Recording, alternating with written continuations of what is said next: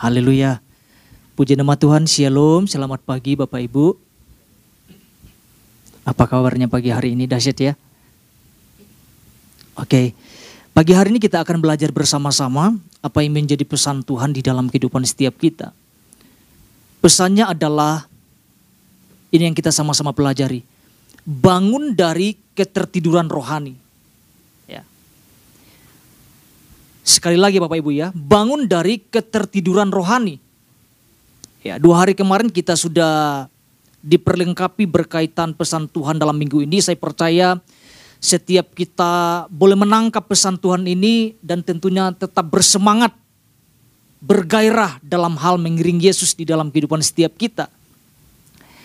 Kalau kita perhatikan Bapak Ibu di bagian inti pesan Tuhan ini saya harus bacakan sekali lagi buat setiap kita supaya ini yang dapat kita tangkap, ini yang dapat kita renungkan bersama-sama ya. Di dalam inti pesan Tuhan dikatakan seperti ini. Tidak semua saya bacakan Bapak Ibu ya. Tuhan melalui firman-Nya ini sedang berkata kepada kita gerejanya untuk bangun dari tidur. Ya. Dikatakan bangun dari tidur. Jangan larut dalam mimpi-mimpi indah berupa keinginan-keinginan pribadi manusia yang menghendaki ingin menjadi seperti ini dan itu. Ingin melakukan ini dan itu dan mengejarnya sendiri. Ya. Namun ingat ada kehendak Tuhan atau mimpi yang Tuhan berikan seperti yang Tuhan berikan kepada Yusuf. Sesuatu yang ia tuangkan melalui visi dan rencananya dalam berbagai cara kepada orang percaya. Jadi kalau kita perhatikan di dalam inti pesan Tuhan ini sangat jelas sekali bahwa ada sebuah peringatan bagi kita sebagai gereja Tuhan atau kita sebagai orang-orang percaya untuk bangkit atau bangun dari ketertiduran rohani. Pertanyaan ini, mengapa Bapak Ibu kan? Karena gini, dijelaskan juga di dalam inti pesan Tuhan, karena kuasa kegelapan sedang beredar-edar mencoba menguasai kota, menguasai bangsa, menguasai mungkin lingkungan di mana kita tinggal, atau juga menguasai setiap keluarga yang ada ya keluarga kita masing-masing. Artinya ada sesuatu yang membahayakan jika kita orang-orang percaya tidak sadar akan hal ini. Ya. Jika kita tidak bangun dari ketertiduran rohani. Ya, artinya kita sangat bersyukur Bapak Ibu kalau Tuhan ingatkan ini kepada setiap kita ya. Apa tujuannya? Supaya kita punya roh yang menyalanya di dalam Kristus. Ya. Jangan sampai kita tertidur berlarut-larut dan kita tidak merespon untuk bangkit untuk menyalanya di dalam Kristus ya. Mari kita lihat firman Tuhan Bapak Ibu ini yang menjadi dasar perenungan kita. Efesus pasal 5 ayat 14.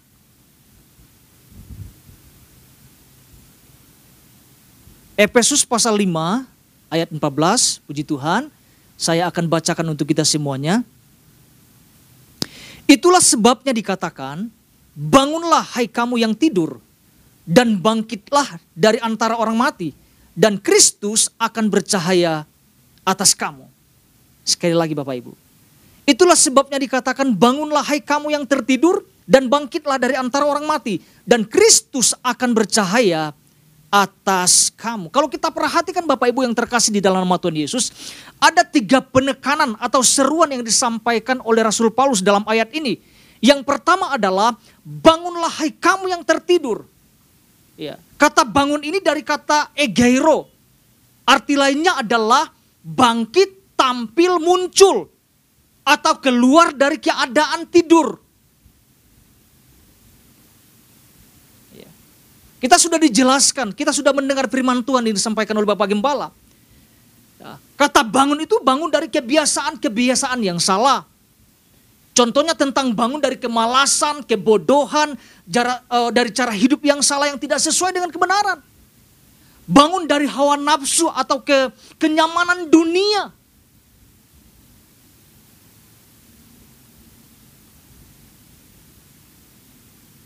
Yang kedua yang ditekankan di sini adalah bangkitlah dari antara orang mati. Ya, dari kata Anistemi artinya tinggalkan yang mati dan keluarlah atau hiduplah. Ya. Gambaran ini seperti digambarkan Kristus bangkit dari antara orang mati. Artinya mau bangun, mau hidup kembali, mau bangkit kembali dari ketertiduran rohani. Ya. Yang ketiga yang ditekankan di sini adalah Kristus akan bercahaya atasmu. Ini sangat luar biasa. Dikatakan Kristus akan bercahaya bercahaya atasmu. Bapak Ibu yang terkasih di dalam nama Yesus, bagian ini tidak akan terjadi secara otomatis.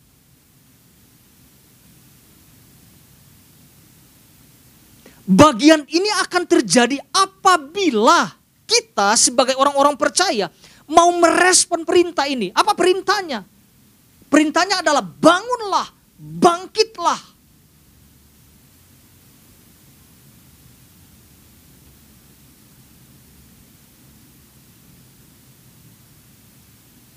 Kristus terang Kristus tidak akan bercahaya kalau kita tidak mau bangun. Kalau kita tidak mau bangkit dari ketertiduran rohani, itu yang dimaksudkan. Betapa dahsyatnya ketika terang Kristus itu bercahaya di dalam kehidupan setiap kita sebagai orang-orang percaya. Itu tidak diberikan kepada orang-orang dunia. Itu tidak diberikan kepada orang-orang yang tidak mengenal pribadinya.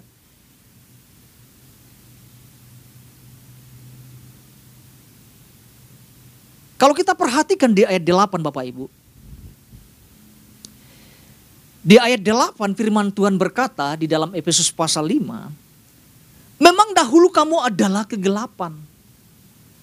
Tetapi sekarang ini firman Tuhan, firman Tuhan katakan tetapi sekarang kamu kita semua orang-orang percaya adalah terang di dalam Tuhan.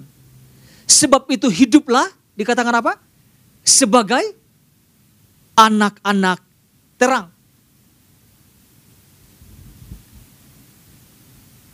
Artinya ini yang tidak boleh kita lupakan. Firman, firman Tuhan katakan bahwa kita adalah terang itu sendiri. Makanya Paulus menyampaikan kepada jemaat di Efesus, kepada orang-orang percaya di Efesus untuk bangkit, untuk bangun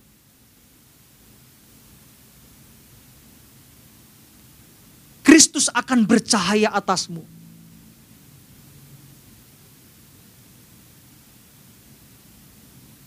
Pertanyaannya gini Bapak Ibu. Mengapa Paulus menyerukan hal ini?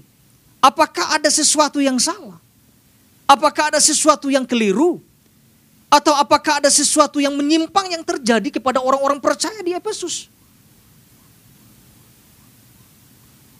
Ya, karena bukan tanpa alasan Paulus menyerukan itu tentang bangunlah dan bangkitlah. Kristus akan bercahaya atasmu. Bukan tanpa tujuan, ada tujuan, ada maksud tertentu. Ketika Paulus menyampaikan pesan ini kepada jemaat di Efesus.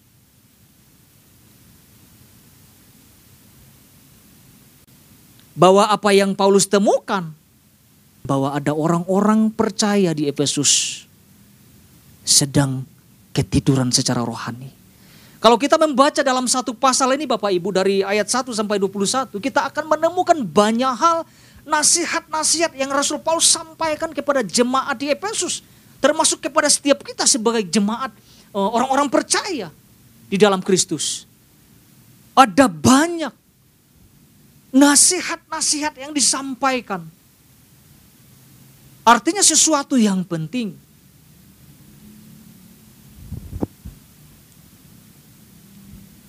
Bapak Ibu hari ini kita kita mau bersama-sama belajar ya. Kita akan belajar satu hal pagi hari ini. Kita akan merenungkan uh, berkaitan pesan Tuhan dalam minggu ini. Apa yang harus kita lakukan agar roh yang membuat orang percaya tertidur tidak dapat mengambil keuntungan atas diri kita sebagai orang percaya. Ini yang kita mau sama-sama renungkan. Satu hal Bapak Ibu. Kita harus menjadi pribadi yang tetap sadar akan panggilan Kristus di dalam hidup kita masing-masing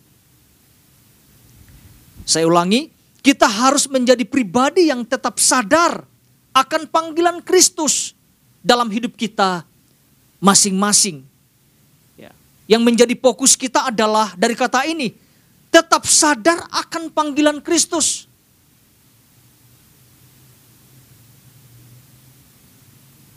Karena ini yang saya renungkan Bapak Ibu.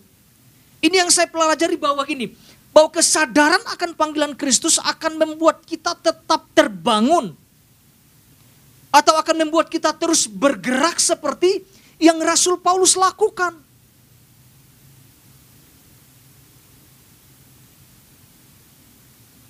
Karena kalau kita tidak sadari ini, maka roh kemalasan akan menguasai kita. Bawaannya tidur melulu. Bawaannya jadi malas bergerak. Malas melakukan sesuatu. Ya Pak Ishak sampaikan bahwa kita harus menjadi lonceng atau pembangun kan, lonceng pembangun. Atau alarm pembangun bagi sekeliling kita. Coba kalau kita renungkan pesan ini Bapak Ibu dari poin kedua dari Pak Ishak.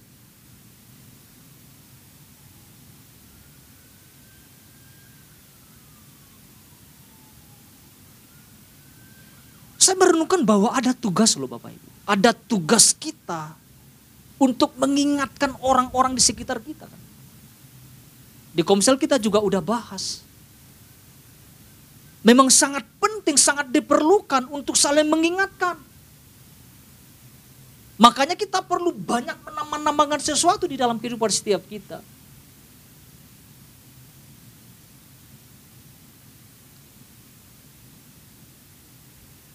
Kita bersyukur Bapak Ibu bahwa Tuhan kasih pesan ini buat kita. Ya. Tuhan sedang menyadarkan kita untuk mengambil tugas untuk mengingat tugas panggilan kita di dalam Kristus. Ya, mari kita lihat firman Tuhan Bapak Ibu. Efesus pasal 2 ayat 8 sampai 10. Efesus pasal 2 ayat 8 sampai 10 kita lihat bersama-sama Bapak Ibu. Demikian firman Tuhan, sebab karena kasih karunia kamu diselamatkan oleh iman. Itu bukan hasil usahamu tetapi pemberian Allah. Itu bukan hasil pekerjaanmu. Jangan ada orang yang memegahkan diri. Ayat 10 ini yang saya mau sampaikan. Karena kita ini buatan Allah diciptakan dalam Kristus Yesus. Untuk apa? Untuk melakukan pekerjaan baik. Yang dipersiapkan Allah sebelumnya. Ia mau. Tuhan mau supaya kita hidup di dalamnya. Di dalam apa? Di dalam panggilan itu.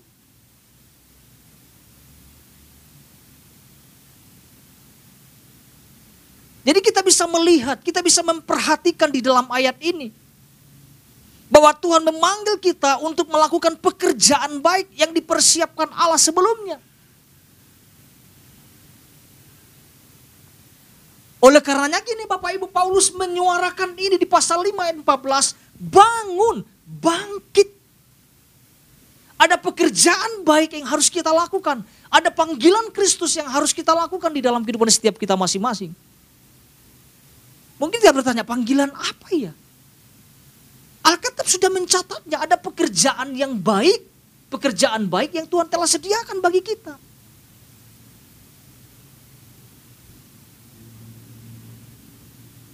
Paulus sampaikan jangan tidur, bangun, bangkit.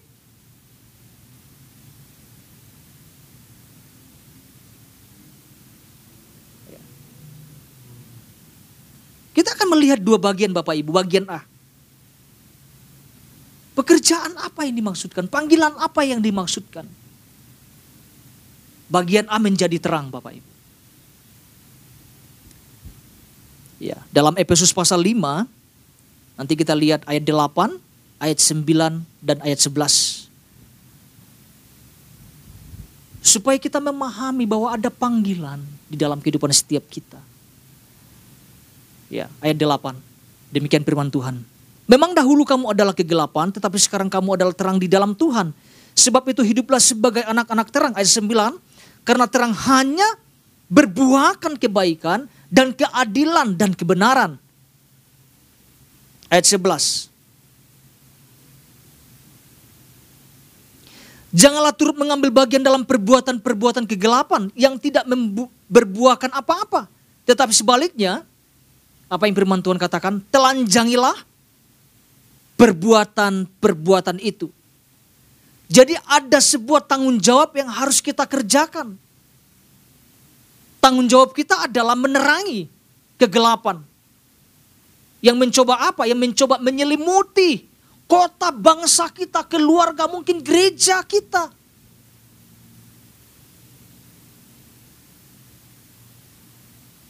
Kita bisa melihat di bagian ayat yang kita bacakan, Rasul Paulus mengingatkan untuk tidak ikut serta dalam mengambil perbuatan-perbuatan kegelapan. Melainkan dikatakan telanjangilah perbuatan-perbuatan itu.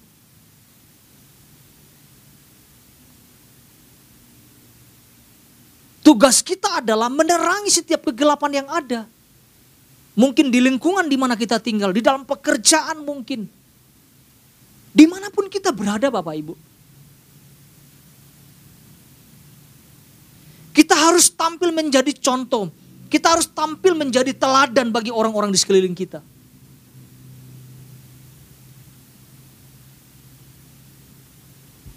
Artinya ketika kita terima keselamatan bukan hanya sekedar menikmati keselamatan yang Tuhan berikan kepada setiap kita. Ternyata ada tugas, ada panggilan. Makanya Paulus dengan tegas mengatakan harus bangun, harus bangkit. Ada pekerjaan baik yang Tuhan telah sediakan bagi kita. Salah satu yang kita lihat di sini adalah menjadi terang.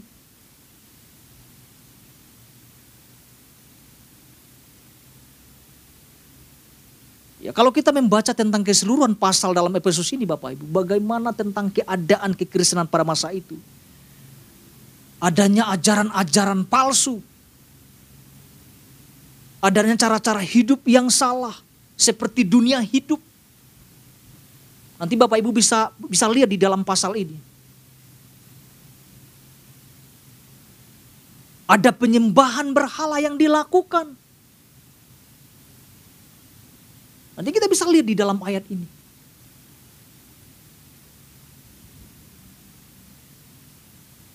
Ada orang-orang yang tidak hidup sesuai dengan firman Tuhan Orang-orang yang percaya yang tadinya mereka hidup di dalam iman, di dalam Kristus, mulai mulai terbawa arus. Ya, ketika mulai terbawa arus, makanya tertidur lelap.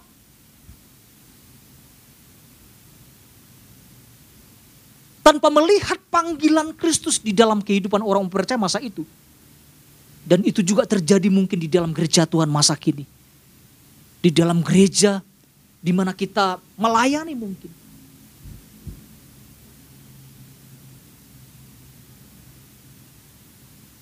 Jadi kita bersyukur Tuhan suruh bangkit, Tuhan suruh bangun.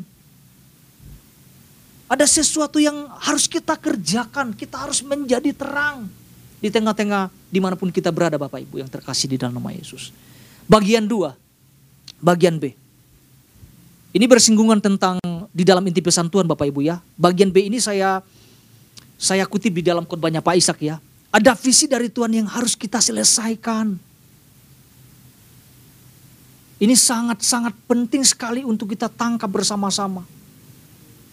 Ya. Kalau kita mengingat tentang visi apa yang Tuhan kasih, ini membuat kita terus terbangun Bapak Ibu. Karena ada kalau eh, karena gini Bapak Ibu, orang yang hidup memiliki visi, orang mungkin dalam pengertian pemahaman saya, mungkin orang tidak tertidur karena memang ada pekerjaan besar yang harus dikerjakan gitu ya. Ya, contoh bisa kita lihat di dalam inti pesan adalah tentang kehidupan Yusuf ketika Tuhan memberikan visi. Ketika Tuhan memberikan mimpi di dalam kehidupan Yusuf Bapak Ibu, kita tahu perjalanannya itu tidak gampang. Ada naik turunnya. Ya, bahkan difitnah. Dijual, dimasukkan ke sumur itu tidak mudah. Tetapi visi itu menggerakkan dia untuk terus bangkit, untuk terus bangun. Untuk menyelesaikan visi yang dari Tuhan.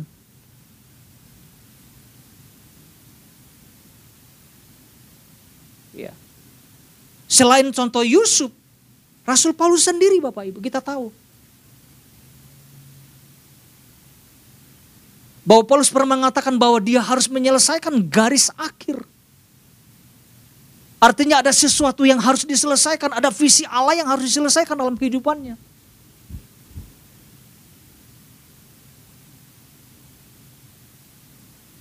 Dan saya percaya Bapak Ibu ada visi Tuhan di dalam kehidupan setiap kita. Ini yang kita mau selesaikan. Ini yang kita sama-sama mau kerjakan. Apa yang Tuhan sudah percayakan di dalam kehidupan setiap kita. Bahkan di gereja kita, di gereja di tempat ini ada visi. Visi yang besar yang Tuhan kasih untuk kita selesaikan sama-sama. Kira-kira mudah nggak Bapak Ibu? Tidak mudah. Tapi saya percaya Roh Kudus akan menuntun kita. Roh Kudus akan menolong setiap kita untuk menyelesaikan apa yang Tuhan oh, telah percayakan kepada setiap kita, kepada gerejanya di tempat ini.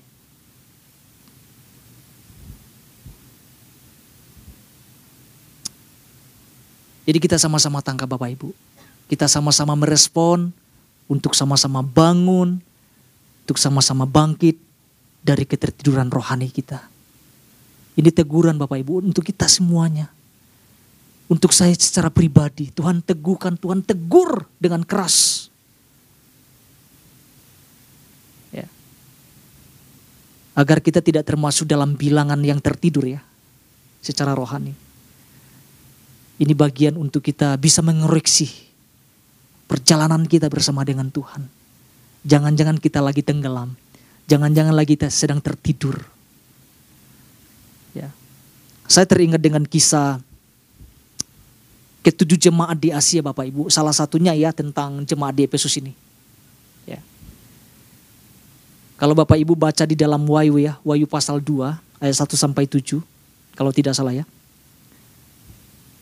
Secara kasat mata ya, jemaat Efesus ini termasuk jemaat yang berhasil loh Bapak Ibu.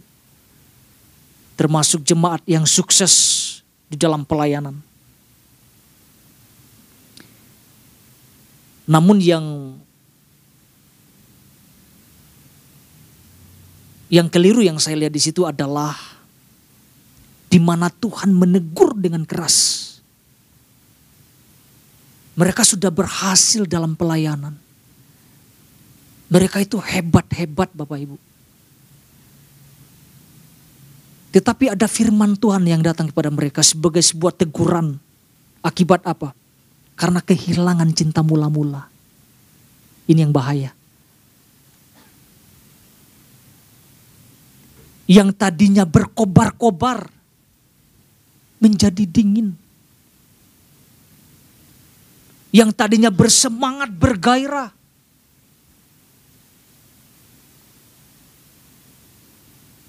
Kehilangan gairah jadinya.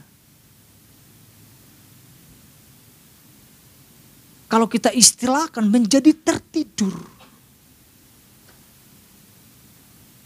Bahkan dikatakan mati secara rohani.